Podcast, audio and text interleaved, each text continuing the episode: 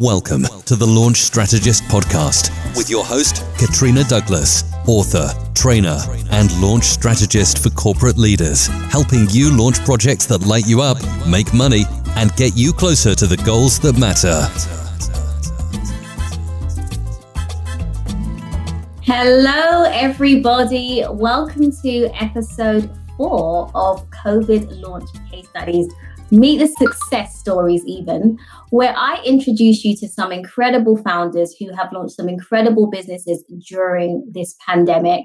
Really, just to encourage, inspire you um, that if you want to launch something in this season, you absolutely can do it. And I'm bringing the best on to give you some tips and advice on how they've actually done it in real time. So, welcome, Fidelis Shonde. Thank you, Katrina. Thank you for having me. No, more than welcome. More than welcome. So, Fidelis, I like to, rather than say, you know, who you are and what you do, I like to start with the question What's your story? And how did we get here? That's a deep question because usually it's just like, okay, what's, what's your business? you can give them the, the, the um, elevator pitch. Uh, what's my story? Okay, so year of 2017, I was going through Bible college.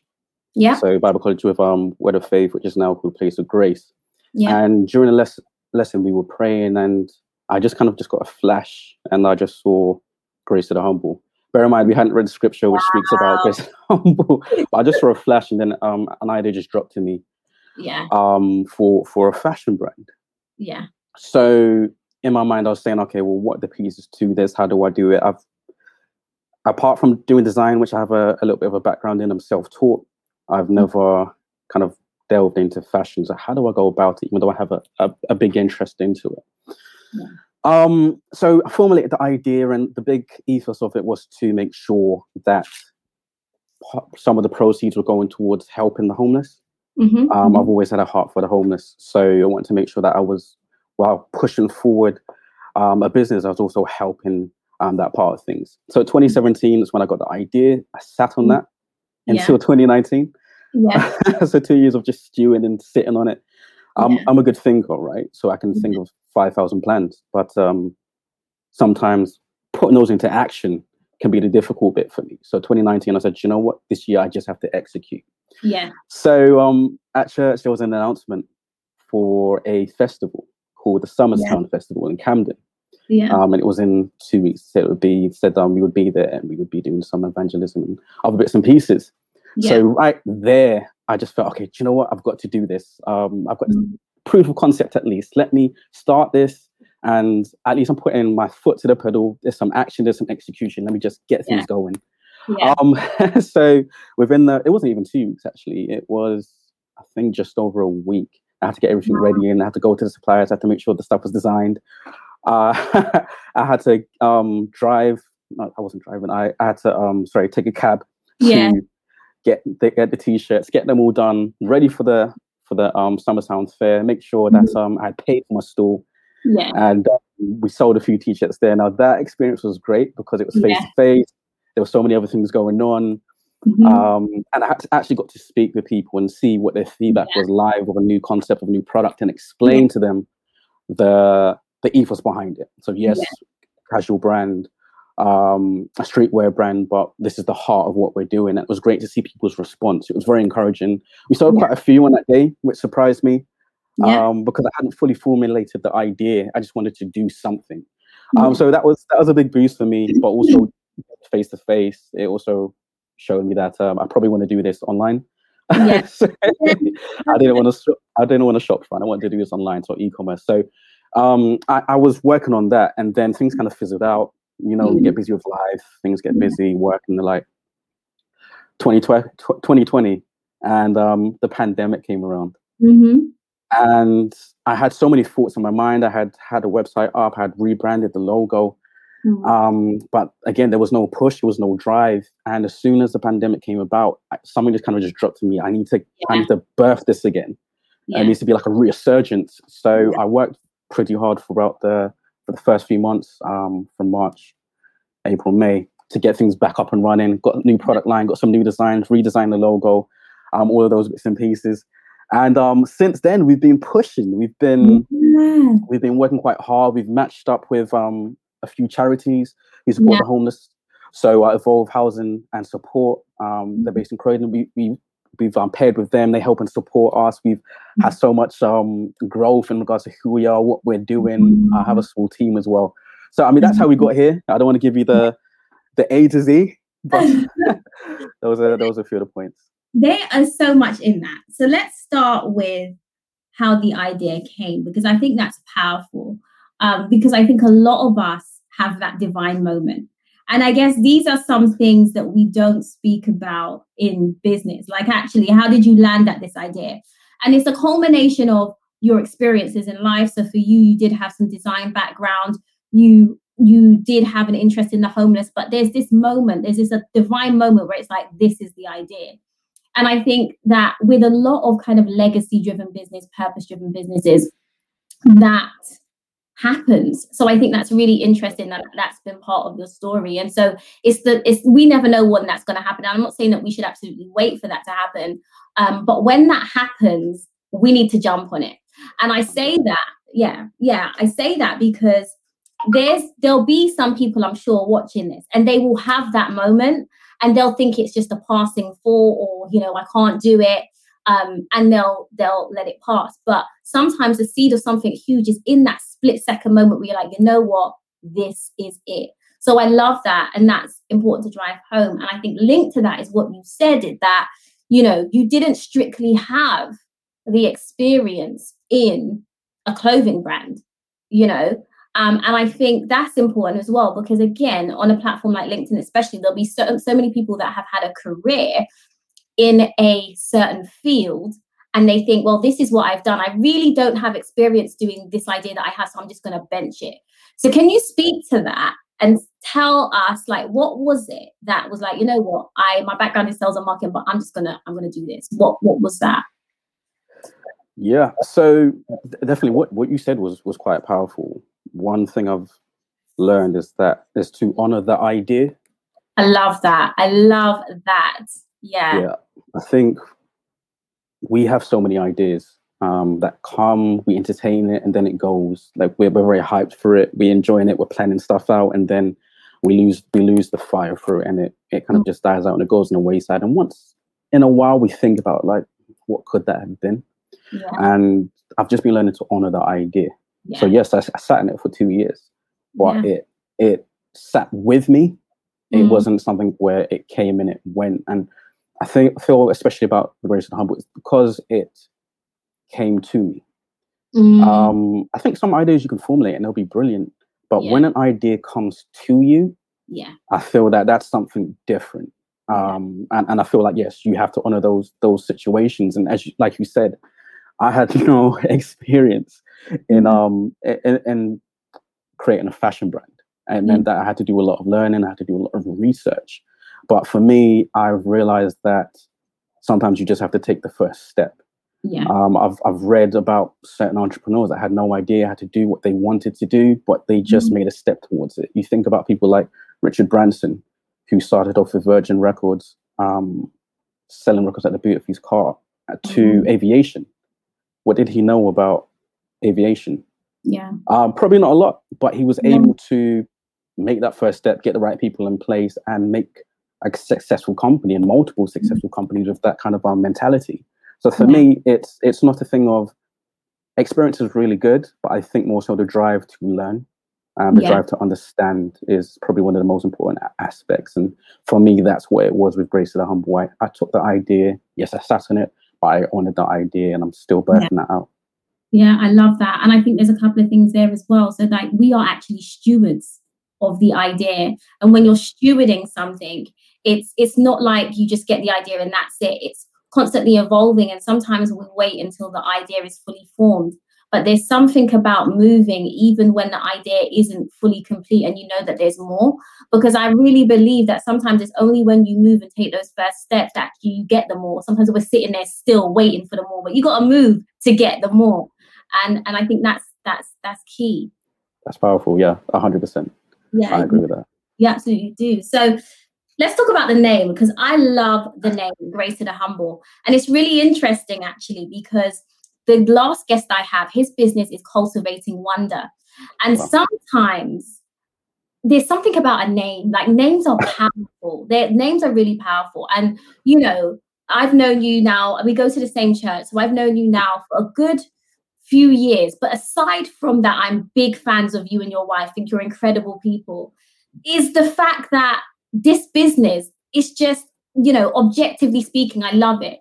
And so, you know, at the weekend for Mother's Day, my daughter and I were in matching Grace to the Humble tracksuits. And for me, there was a, there was there was something in that. So right. not only do I love the quality, but the fact that I'm repping Grace to the Humble with my child, I, am sure there's a number of things that I'm telling her in that. One, yes. um, I think it's important not just to wear Adidas and Nike. Two, that there's people among us that we know doing great things and it's important to sort support them. And three the slogan about grace to the humble. I think i want to hear about what that means to you but i think what's powerful about that is i think in the people that wear your brand it means something to us. But let's talk about that name and what it means to you um yeah and how that informs the vision hundred percent. So for me, um, grace and humble, it comes from the scripture, James 4 mm-hmm. 6. Um, I'll read it out because I don't want to misquote. You know what I mean? Yeah. uh, but he giveth more grace, wherefore he saith, God resisteth the, resisteth the proud, but giveth grace unto the humble. Mm-hmm. Or in New King James, says grace to the humble. And for me, it's all about being submitted, being open, and being a vessel. That's what grace and humble is all about. So, yes, some of the pieces of clothing, it's going to be loud. And I don't think being loud, being confident in who you are is not being humble. I think it's the opposite. Um, but grace and humble embodies the spirit of servitude. It embodies the spirit of being used to your maximum potential. That's what grace and humble is about for me. So that's that's why it was very important that it was called grace to the humble, um, and that it really just reinforced that kind of scripture that by by being humble, God is going to lift us up. Yeah. That's that's the main force behind it. And again, as I said, for the servitude, it's in regards to that link in that heart towards the homeless, being able to give and love on them and contribute to them um, is also I, I, be, I feel um, that's also links quite importantly to the scripture. Yeah, I love that. So let's, I want to dig deeper into that. And yes, Wendy, I love the Shondes too. Thank you for joining us live. Um, all of you that are watching live and will catch the replay, tell us where you're coming in from. Feel free to ask any questions. So yeah, we, we love that, Wendy. Thanks for joining. So let's talk about that. And I want to talk about this concept of counterculture because because I think it's important. And many of us that are in this space, like we're doing this, this is the vision, we're going for it. There's something very counterculture We're like, the world says pride and flash on social media, and you know, uh, uh, you know, uh, this uh, what's the word I'm looking for? Uh, where it's very much um, indulging self and mm-hmm, yeah. all of those things. And in a culture like that, you're saying words like humility. And a lot of people, when you say that, a lot of people are thinking, what? Servitude? What? But yeah. I love that because actually, what we mean by that is not often what culture thinks about that. So, and it's this thing about you have a brand that on the surface is this fashion brand and the quality is amazing. And, you know, whether you're a personal faith or not, like you look at these, this stuff and think, I could wear that, I could rock that. This is incredible stuff. I love the design, design quality, everything. And yet we're saying just something very loud and we're saying something very different and something very counterculture. There's a boldness that you need to do that. Talk to me about that. Yeah, hundred percent. Um, I mean, if you say, well, I guess we'll get into it a bit more later in regards to um, launching during during the pandemic. But what you would have seen is a massive spike in certain things like podcasts and fashion brands. Mm-hmm and and a lot of those are as you as you kind of said it's very much as i must be seen yeah. as the greatest i've got to be seen as flashy i've got to be seen as making all the money i've got to um, be on world domination mm. and and i think yeah that's very much a cultural thing but i don't feel like that is something that is sustainable i don't think that's something that is um, advantageous to what we are trying to build as a people And Yeah. when I say people, I mean um, just citizens. Yeah. Um, so yeah, so so for me, it's important to demonstrate that we can be great in our ability to give. I Mhm. don't think people realize that. I mean, people are chasing. Um, they're reading up on these billionaires. They're they're everybody wants to be um, a millionaire, but they don't Mhm. realize that some of these billionaires are the biggest philanthropists Yes. but absolutely. because they don't understand that part of what kind of got them there was the fact that they're able to give freely. And I don't think that mentality is widespread. Um, Mhm. and that's that's what I want to be able to do. Yes, give, give some of your time. Yes, give some of your money. Give some of your experience. It's all about giving. And I feel that when you're able to give freely, you're able to receive freely as well Absolutely. um, as a benefit of that. So that's what we're trying to that's what we're trying to show. Um, especially with this brand, we're not trying to indulge yourself. Yeah, you're gonna look good. You're gonna Mm. feel great. That's Yeah. cool. Um, but it's more so about community and it's all, Yeah. all about being a part of a whole. Yeah, love that. Um, and actually, on that note, on the one of the best books on selling is a book called The Go Giver. So, an incredible book, and it speaks to that idea that actually, before you can, you know, it's this this principle of before you reap, you have to sow, and this notion of giving and reciprocity is very much part of prosperity. Um, and so, the book The Go Giver really does speak to that. Definitely one of the best sales books I've I've, I've read. Um, and I want to touch on this idea of values. So you have to know what you stand for because people that are building businesses in this time and have been like, you know what, I am. COVID can't stop stop me. The reason COVID hasn't been able to stop the movements is because it's bigger than the pandemic. It's like when you when you what you said about the fact that you know you you had to honor the idea so, COVID or not, the idea had to be honored. And that's the difference when you've built a business on a value system and on principles that transcend the moment that you're in, that transcend circumstances because it's bigger than that. And so that's why a lot of times when we speak about building a business on purpose, it it, it sounds very fluffy and, and all of this, and it's not the be all and end all. But when you don't have purpose fundamentally as your part of your foundation, when the wind comes and blows like it has tremendously in pandemic, your business will be gone. It will be gone. And so you that underpinning of legacy and values and is is crucial and it's a big differentiator between the businesses that we will see that will rise and flourish like yours in this time and those that will be gone and have gone you know because when you have an idea that you want to honor we have no choice but to make a way because to let it go isn't an option. So we actually have no choice but to make it work. And so you know in this series a big part of this series is very much about talking about what is the differences that make a business able to stand during a pandemic and so these are the things that speak to that. And this is the difference between a, a business that, you know, is a six figures in six months type of business and get rich quick type of scheme, and an, and one that is might take longer to grow, but actually it's gonna be here in in a decade or or so. So Yes. yeah, love that, love that. So actually, let's get to the questions because I actually at all of that, and I haven't actually touched. So, so, um, so I guess we've covered some of these things, like why did you launch in the pandemic? But um, I guess you've spoken to that. It wasn't intentional. The pandemic came, the idea came, we had to move. But is how has in if in any way the pandemic affected your business and your journey so far? Yeah, that's that's a great question. I know we moved on to the questions, but something you Mhm. just said in regards to the principles is powerful. So I just want to speak on that very, very Mhm. quickly. And and the fact that, um, as you said, it being on purpose and being on principle, I feel that's important because, as you said, it transcends a moment and transcends just um, an initial idea. Yeah. And and I, I think back to companies like um, Nintendo, Mhm. who, who pivoted. I mean, what they were, they're hundreds of years old and they started with playing cards and they moved into something completely different. Being able to have that purpose behind it means that you're able to pivot and keep it going regardless of what, what comes. Um, Yeah. And I think that's, that's been a big thing for me um, during the, the pandemic. But back to the question. So for me, it's, there's been several things. So Mhm. There's been with the pandemic came, as I said, a lot of competition in regards to other Mm-hmm. brands. So when I say competition, I mean other brands coming up. I don't necessarily feel Yeah. like we are competing, but I guess in business terms for a consumer, we are.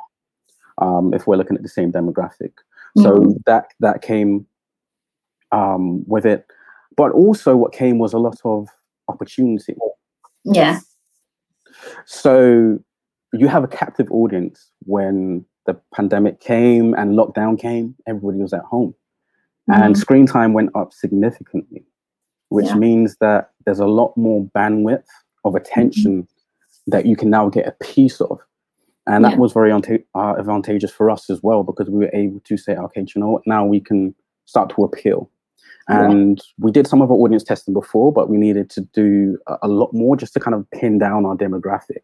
Mhm. So uh, we were able to do a lot more tests, get a lot more, um, get a lot more response, engagement, see where that was coming from, and it really just helped us to build out the the company a bit more. Yeah. So yeah, opportunity came massively. Um, also, just again talking about pivoting, just innovation that kind of came out of um, the pandemic as well, out of the lockdown, because I had to think of different ways to be able to get stuff done. Yeah. Um, so that was in sourcing uh, my materials, making sure that the my suppliers had exactly what I needed, even if I couldn't go to visit them, making sure everything was done in the right way, um, mobilizing the team, making sure that social media was done properly, um, making sure that packaging was done when things where there was a lot less contact, when Mhm. lead times were massive and crazy, so you had to innovate there, um, even down to a photo shoot that we did Mhm. um, when obviously COVID safe, uh, Mhm. um, social distance safe, but being able to do a, a photo shoot and having all the buildings locked, Mhm. so there's nowhere to change, there's nowhere Wow. to do those things, and what what does that mean? How how do you go about it? Your models need to maintain their dignity while they're changing. They can't just be changing on um, the out in the open, exactly, or putting the sheets over them. So what do you do? I had to Yeah. find pop-up tents, pop-up changing rooms, and and move in that way. And that was a way for them to change, maintain their dignity, um, also keep warm and Mm. keep it moving. So there's just so I think the biggest thing that came out of it was innovation. And I think we're still Yeah. yet to see in general the innovations that will come from this kind of period. Mhm. I feel like there's so many businesses that will be built on the foundation of um, the pandemic and the lockdown because they've had to innovate. And I feel that that happens um, throughout history. Anytime there's a massive obstacle or there's a um, a financial downturn or a hindrance, innovation is birthed from it. Yeah. Yeah, absolutely. I love that. And Mrs. Shonde's chiming in there as well. Yeah, we love that innovation. And it's this idea that, um, you know, we exactly what you said in that we haven't even began to see the fruit of this season in terms of the innovation that's going to come off the back of it because i've said it a number of times. We're going to see business models that we haven't seen before. We're going to see ideas that we've never seen before. And we're only going to start seeing that as we kind of come out of that. Um, but i love that. But i also want to touch on this idea of competition because one of the things that will quickly uh, damage your business is when we build businesses in a silo and so you did two things.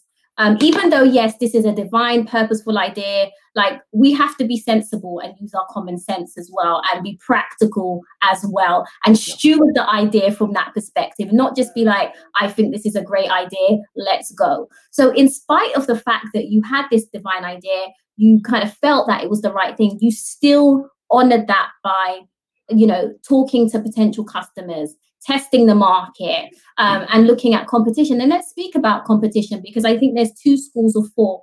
One that thinks that that thinks that you know you really need to find out exactly what you're do the competition is doing. Sometimes follow them, model them. Um, that type of school of thought, like we can't move and we know what the competition is doing. And then there's the other school of thought that is like we don't even care like, about competition, like competition doesn't exist. And I think where you found yourself, which I agree, is bang in the middle. Like competition, we have to acknowledge that it's there, that there is competition. We're in business, you know, it's it's you know what I mean? We're, you know, we're not out here trying to destroy each other, but you know, you have we have to have an awareness of what's happening so that we can be in tune with the times, we can find out what's happening. Um, so yeah, we have to be an aw- awareness of it. And there is, you know, no competition in the sense that if you have a great idea, like how many versions of water are on the shelves? Do you know yeah. what I mean? So in that sense, there isn't, but we have to be really, really realistic and honest about the fact that competition doesn't does exist and you don't have to copy them or imitate them and often it's helpful to do actually the opposite of what they're doing but we do need to have an awareness of them and competition is very very good for the market um, it's good to have competition so yeah i just really wanted to speak about those things so what has been the hardest part of the journey so far Ooh, that's a very good question um the hardest part so honestly, one of the hardest things is just the impetus you need to get a business going and something like mm-hmm. this going. Um, impetus in regards to okay, well, you've got to, as you said, you've got to do your research. You've got to break it down. Okay, yeah. what what's going to work? What kind of um, pieces are going to work? How are we going to price that? What kind of margin are we looking at? How do we make sure that it's affordable? Let's look at logistics. How do we make sure that that's sorted out? I think it's just the mechanisms of the business have been very difficult yeah um um in that way um but when i mean input it's also just the time that you mm-hmm. put in mm-hmm. especially um so as you mean as you've alluded to i'm a sales and marketing professional yeah. um i have a, a day job yeah. and doing that which is very extremely um draining and yeah. then working on your your passion yeah. um is difficult and i know a lot of people say well if it's your passion you'll get energy from somewhere that's not always the case. Um, sometimes it's your passion, but you're just like, I can't do this right now. But yeah. You have to push. Yeah. So yeah, for me, it, it's basically just been um, the hard work that's gone behind the scenes, the late mm. nights, sometimes the early mornings, the stresses of um, sorting things out. What do you do when your website goes down? Yeah. Um, what do you do when a supplier shuts down for a month? Those kind of situations, which people don't see in the in the forefront. They see the product, they see the glossy, but yeah. behind behind the scenes, there's there's a lot of work and sweat and tears going into it just to yeah. present you with the basic, um, yeah. not even the the good or the excellent.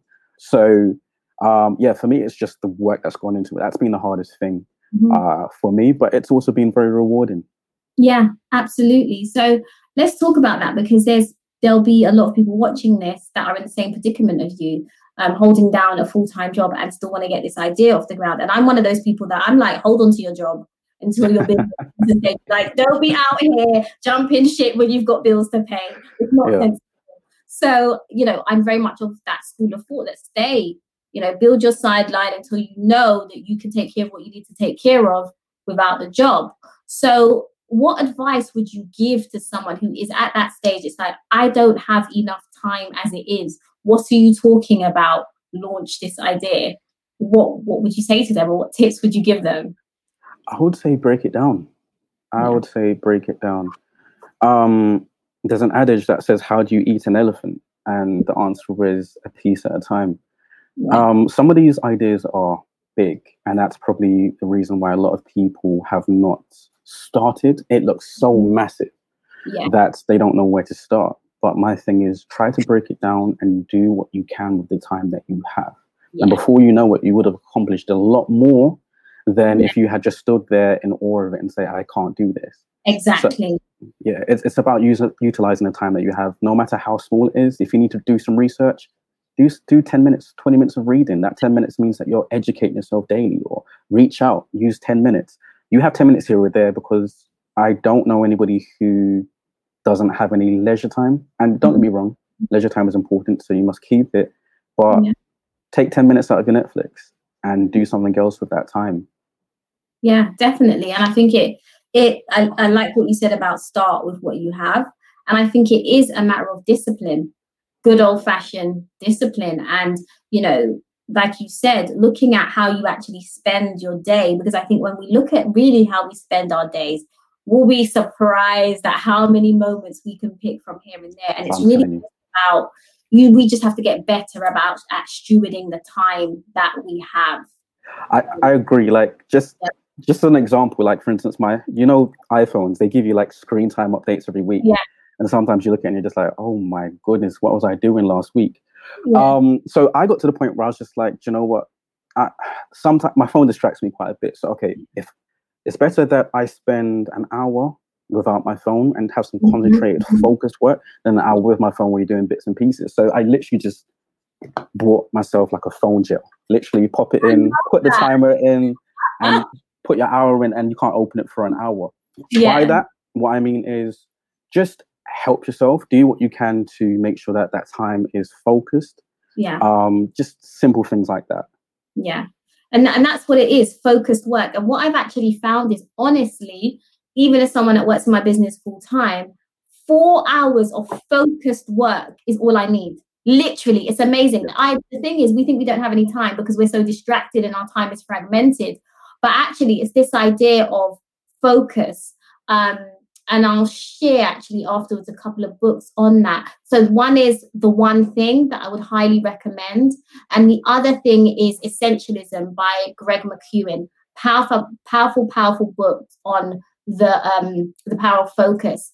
And I think focus is a differentiator, a massive differentiator, because in our society, most people cannot focus. They're distracted by so many things. So if you can master the art of focus, you are head and shoulders. Uh, you're winning, basically.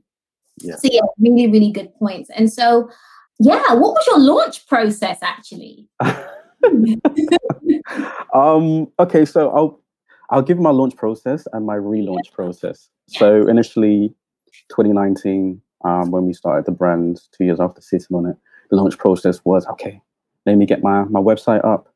Yeah. Again, I have a little bit of um experience in design, so I did the website. Cool, it looks Mhm. alright. Um, on Shopify, then um obviously branding, so made sure the logo was done. Um, made sure all the aesthetics were done. I Yeah. also made sure that the research um was also done on the back Mhm. end. So that meant um researching SEO.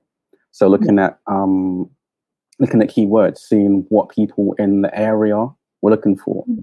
I mean, Grace the Humble was initially aimed locally. It was aimed at London. Um, uh, uh, yeah, I mean, we'll talk a bit later about how that expanded and why that expanded.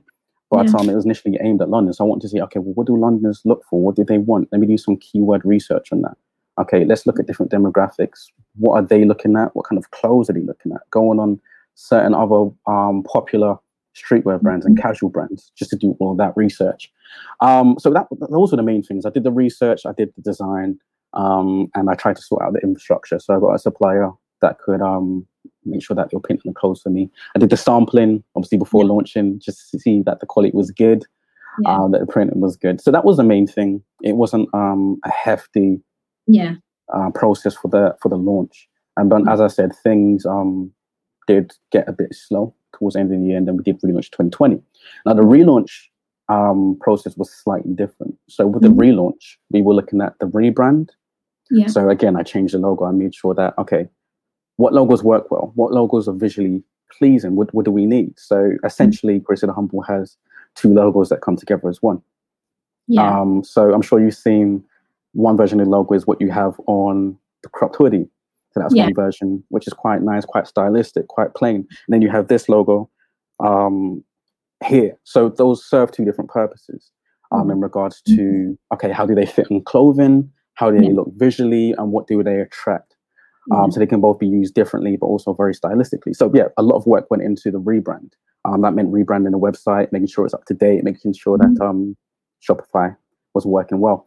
Mhm. Um, yeah, apart from that, then we looked at, we were also doing more research. So all sales we had from before, all the feedback we had, we were looking at that, trying to hone down on that. As I said, we expanded. So we realized that a lot of the custom and the interest we were getting from before was actually from the US. Mm. So London's fashion, Londoners have a very different fashion choice from people in Houston, for instance. Yeah. Um, so now we have to look at okay, well, we still still want to stay true to what kind of uh, the style we have, but how do we slant that towards an audience that are very interested in, in doing that? So it was looking at okay, how to best package that, how to present that on the website, um, how to advertise differently. So Mm. it, you've got your A/B testing in regards to ad, um, advertisers. Um, so how do I advertise differently to the US than I do to the UK? How does that work? So yeah, that went a lot of stuff went into the process, but that was included. Um, as I said, the website was done as well, and just the outreach was different. Yeah. So we made sure that we we figured out better the tone of voice, how we want mm-hmm. to come across, mm-hmm. stylistically, how we want to feel and look, and um, we're still getting down the interaction, but we but we were working on that as well. So that was those were all parts of the launch process. And again, we had to get a new supplier that could provide us with a bigger um, a, bigger pool of clothing that we wanted to have and um, mm-hmm. give us a bit more flexibility. Uh, the brand is called Grace to the Humble. Okay. Excellent. Just answering that question. There's there's a couple of things in there. Um, one is the idea that you started local, local, and then you go global, and I'm a big fan of that. I think start start local and then go global. I think so often we want to go global and reach the world, but actually learn first. Start small and think big. And so I, I like that. So I just wanted to drive that home. Um, the other thing is that everyone I've spoken to has launched differently. There's no one way to launch. And nine times out of 10, it is not this massive behemoth launch. It's more of a softer launch. And it's a process. You go through a launch process and there's iterations. So it's not like there's one launch and that's it. As you learn, there's a relaunching, and then you know you may have the launching of different lines. So launching is a whole process, um, and I think that I say that because I think sometimes we have. Sometimes I get people say, "I don't know what a launch is," um, and my answer is, it can be any number of things. It's not one thing. It's just how you choose to get your business and your brand out the gate. Um, and two, I think there's this perception that it has to be big and it has to be once. And so, you know, I just wanted to drive those those points home because um, one thing that is is common throughout that is that you are constantly learning from the market, and that was informing your decisions. And I think if there's there's there's many things you can take away from this, but I think that is a very consistent thread, um, and I think it will it has had a bearing on your success and will continue to because we have to listen to the market and we cannot build in silos. It's it's very very important. So, what has been your biggest highlight so far? the biggest highlight. So, uh, as I said, we are a brand with a heart for the homeless. So we have run two campaigns called "There's Rice at Home." Yeah. We did one in 2019, and then we did one at the end of 2020. Um, and the reason why those are some of the biggest moments because that's where we have a drive, um, which which had varied in month across the two, but yeah. um, it's where we basically shine a spotlight on mm. on the plight of the homeless. We get some first-hand accounts um, from those that are either very closely associated with homelessness, mm-hmm. as in they they may be at a hostel or they may be um, in rehabilitation, or those who are still in between um, mm living arrangements. And we get we get um, their first accounts. We publicize that, and we also ask the public to donate what they can. mm to the homeless to the homeless, and then we work in association with a charity. So in 2020, again, it was Evolve um, Housing Support, Evolve London Housing Support, um, and that's just a big thing for me because it's not lucrative for Grace to the Humble. It's not like it was my biggest highlight because we made a a shed load of money. Yeah. That wasn't it. It's just the fact that we can use our platform um, and what we've built to be able to shine a light on truly what we feel is important we feel mm. that looking good is important. We feel that feeling good is important, but we also feel that doing good is most important. Yeah. Um, so for us, being able to do that and and yeah, get get the public on side, sh- show them um, what's out there, and also get them to donate and be able to give that um, yeah. to the to the homeless is massive for us. Um, yeah, yeah it's been massive. Really good. And so can we just speak a little bit more about how you marry that that idea that that social good element that is so um uh, such so central to your business and your mission with a commitment to being commercial as well because i think it's something that people struggle with because you know often you don't want to start a charity.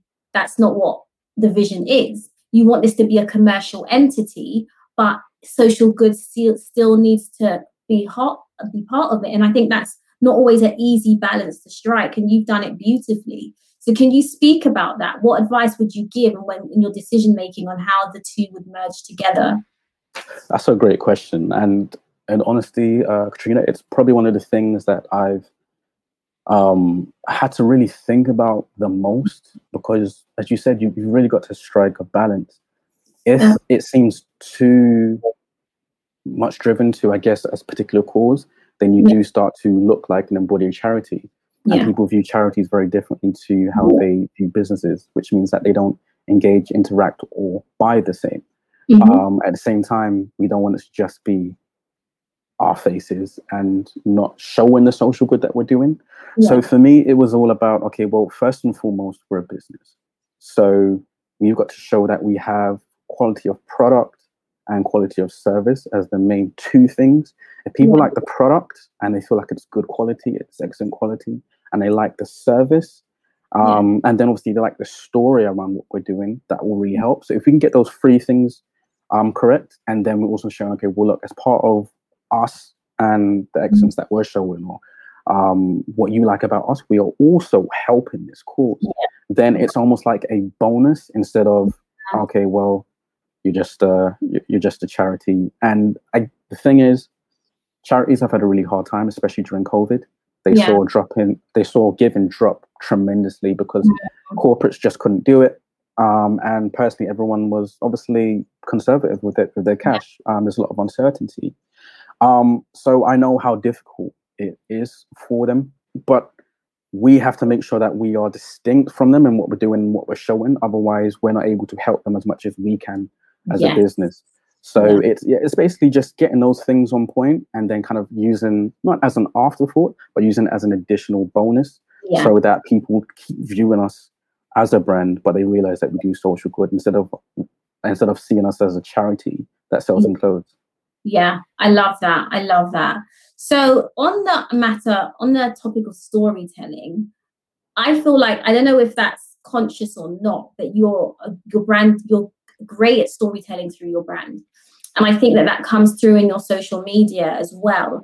So, can we speak about that? Because a lot of people ask me about social media strategy, and you seem to have it down packed. So let's can I can we talk about your approach to social media, how you've managed to tell the story and weave it into your social media strategy because you're not even someone that posts every day or all the time.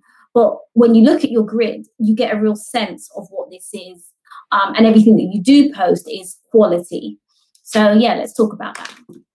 Well, firstly, thank you. Um, I would be, uh, yeah, I'd be lying um, if I said, okay, well, look, I, I sat down, got a piece of paper, and said, okay, this is going to be our strategy. This is how we're going to do it. This is how we're going to post.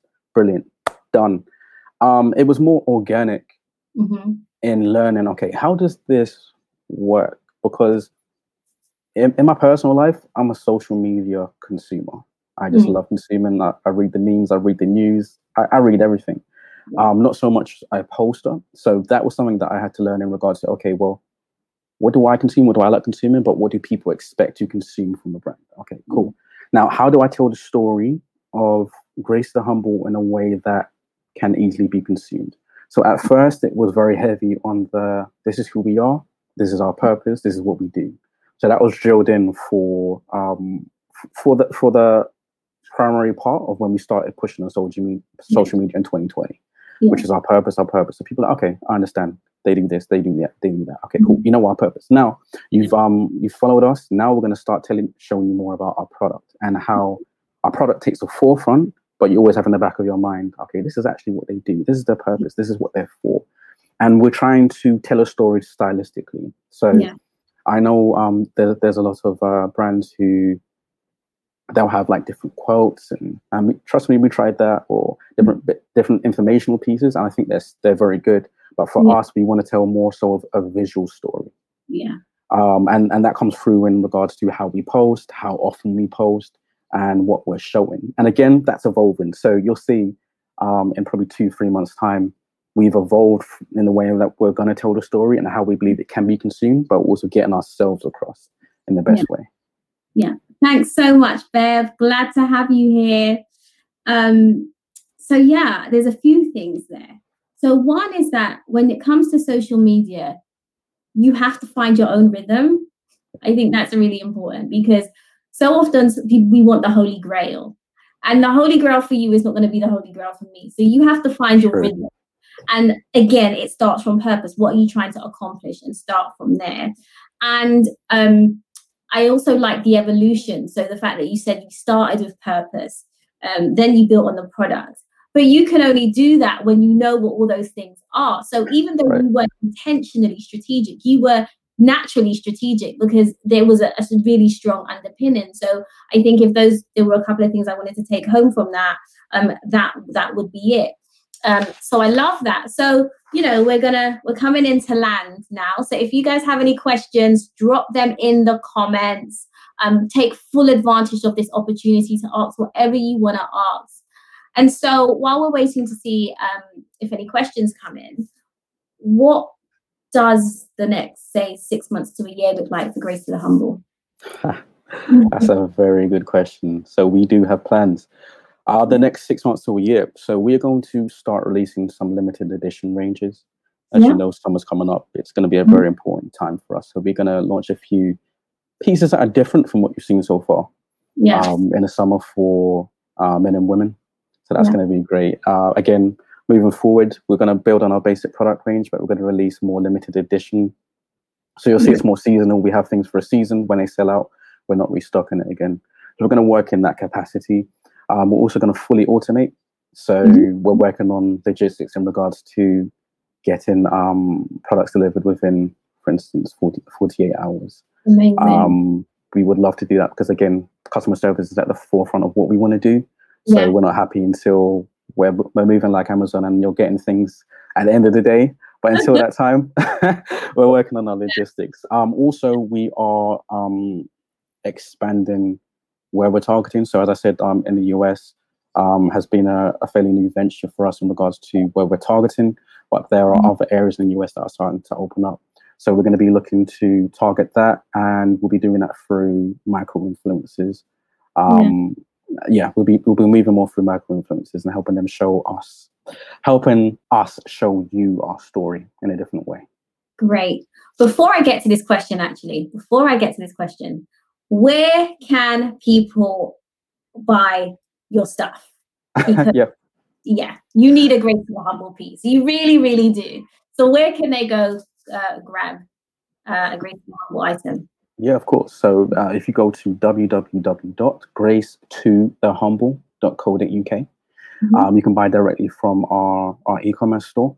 Yeah. Um, you can also follow us on social. So our Instagram is Grace TT Humble. Uh, it's yeah. the same for our Twitter. So again, Grace TT Humble.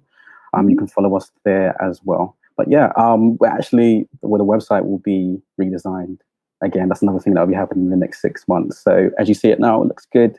In six months, it will look brilliant. So I'm looking forward to that. Great. So, question from uh, Beverly Sydney. Yeah, what is the key to telling a story for your brand?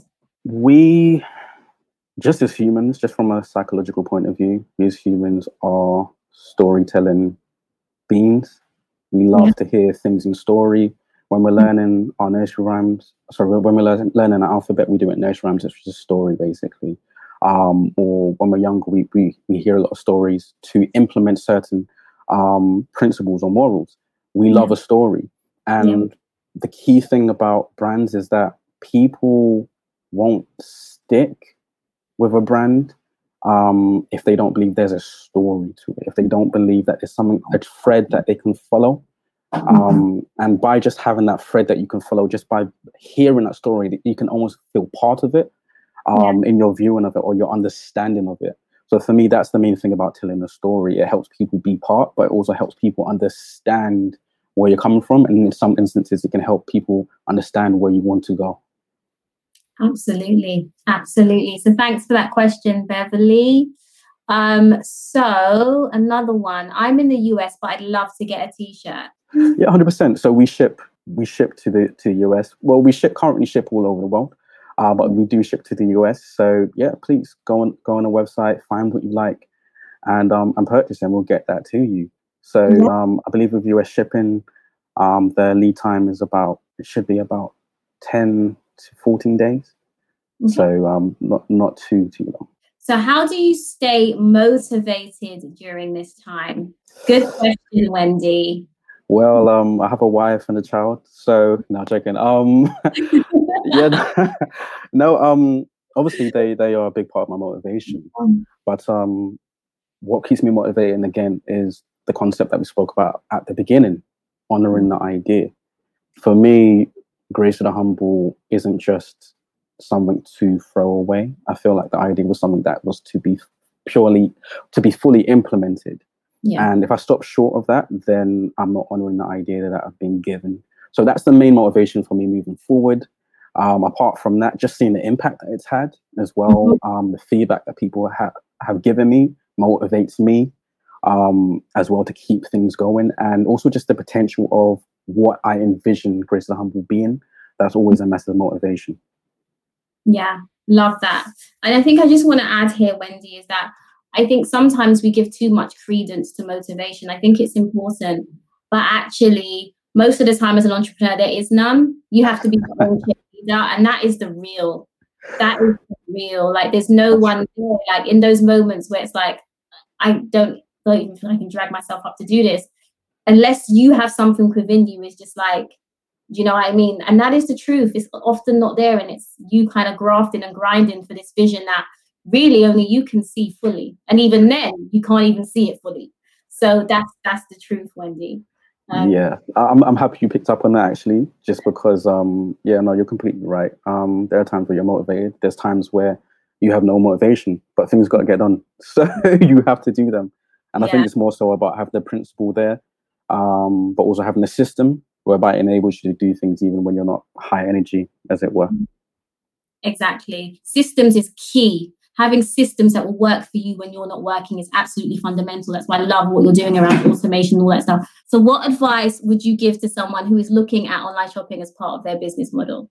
What advice would I give? Okay, well, there's so many different parts. Again, as I said, I have a, a background in affiliates and um, digital marketing. So, I know that a lot of how well a um, online shopping does is to do with the domain um, authority.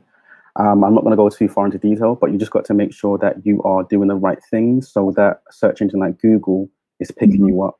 Um, if you're not, if your SEO isn't right, so your search engine optimization isn't right, then people can't find you by chance, or people can't find you if mm-hmm. they're looking for what you do.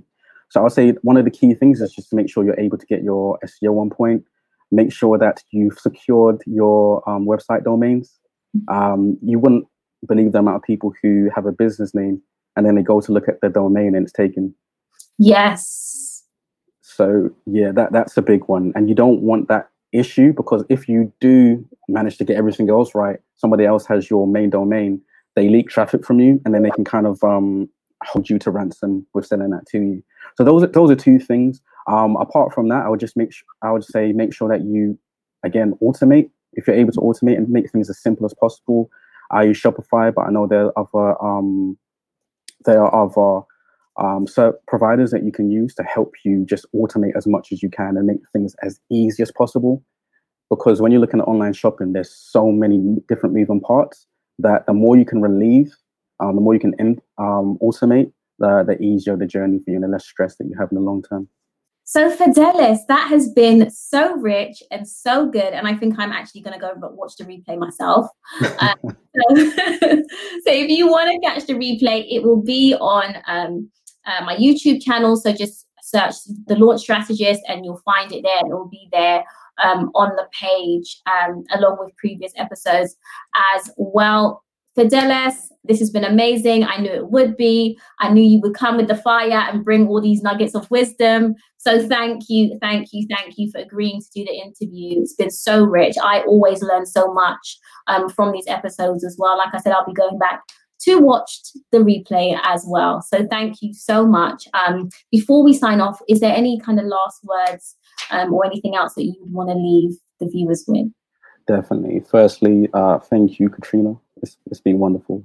So I really appreciate it. Um, I really enjoyed it.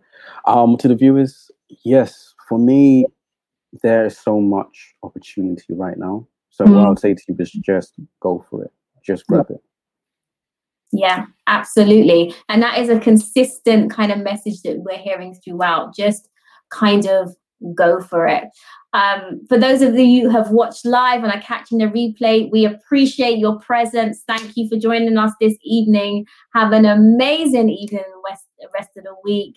Um, and we'll speak soon. I'll be back here um, look out for the next date. You'll have to stay posted either on the YouTube channel or on LinkedIn.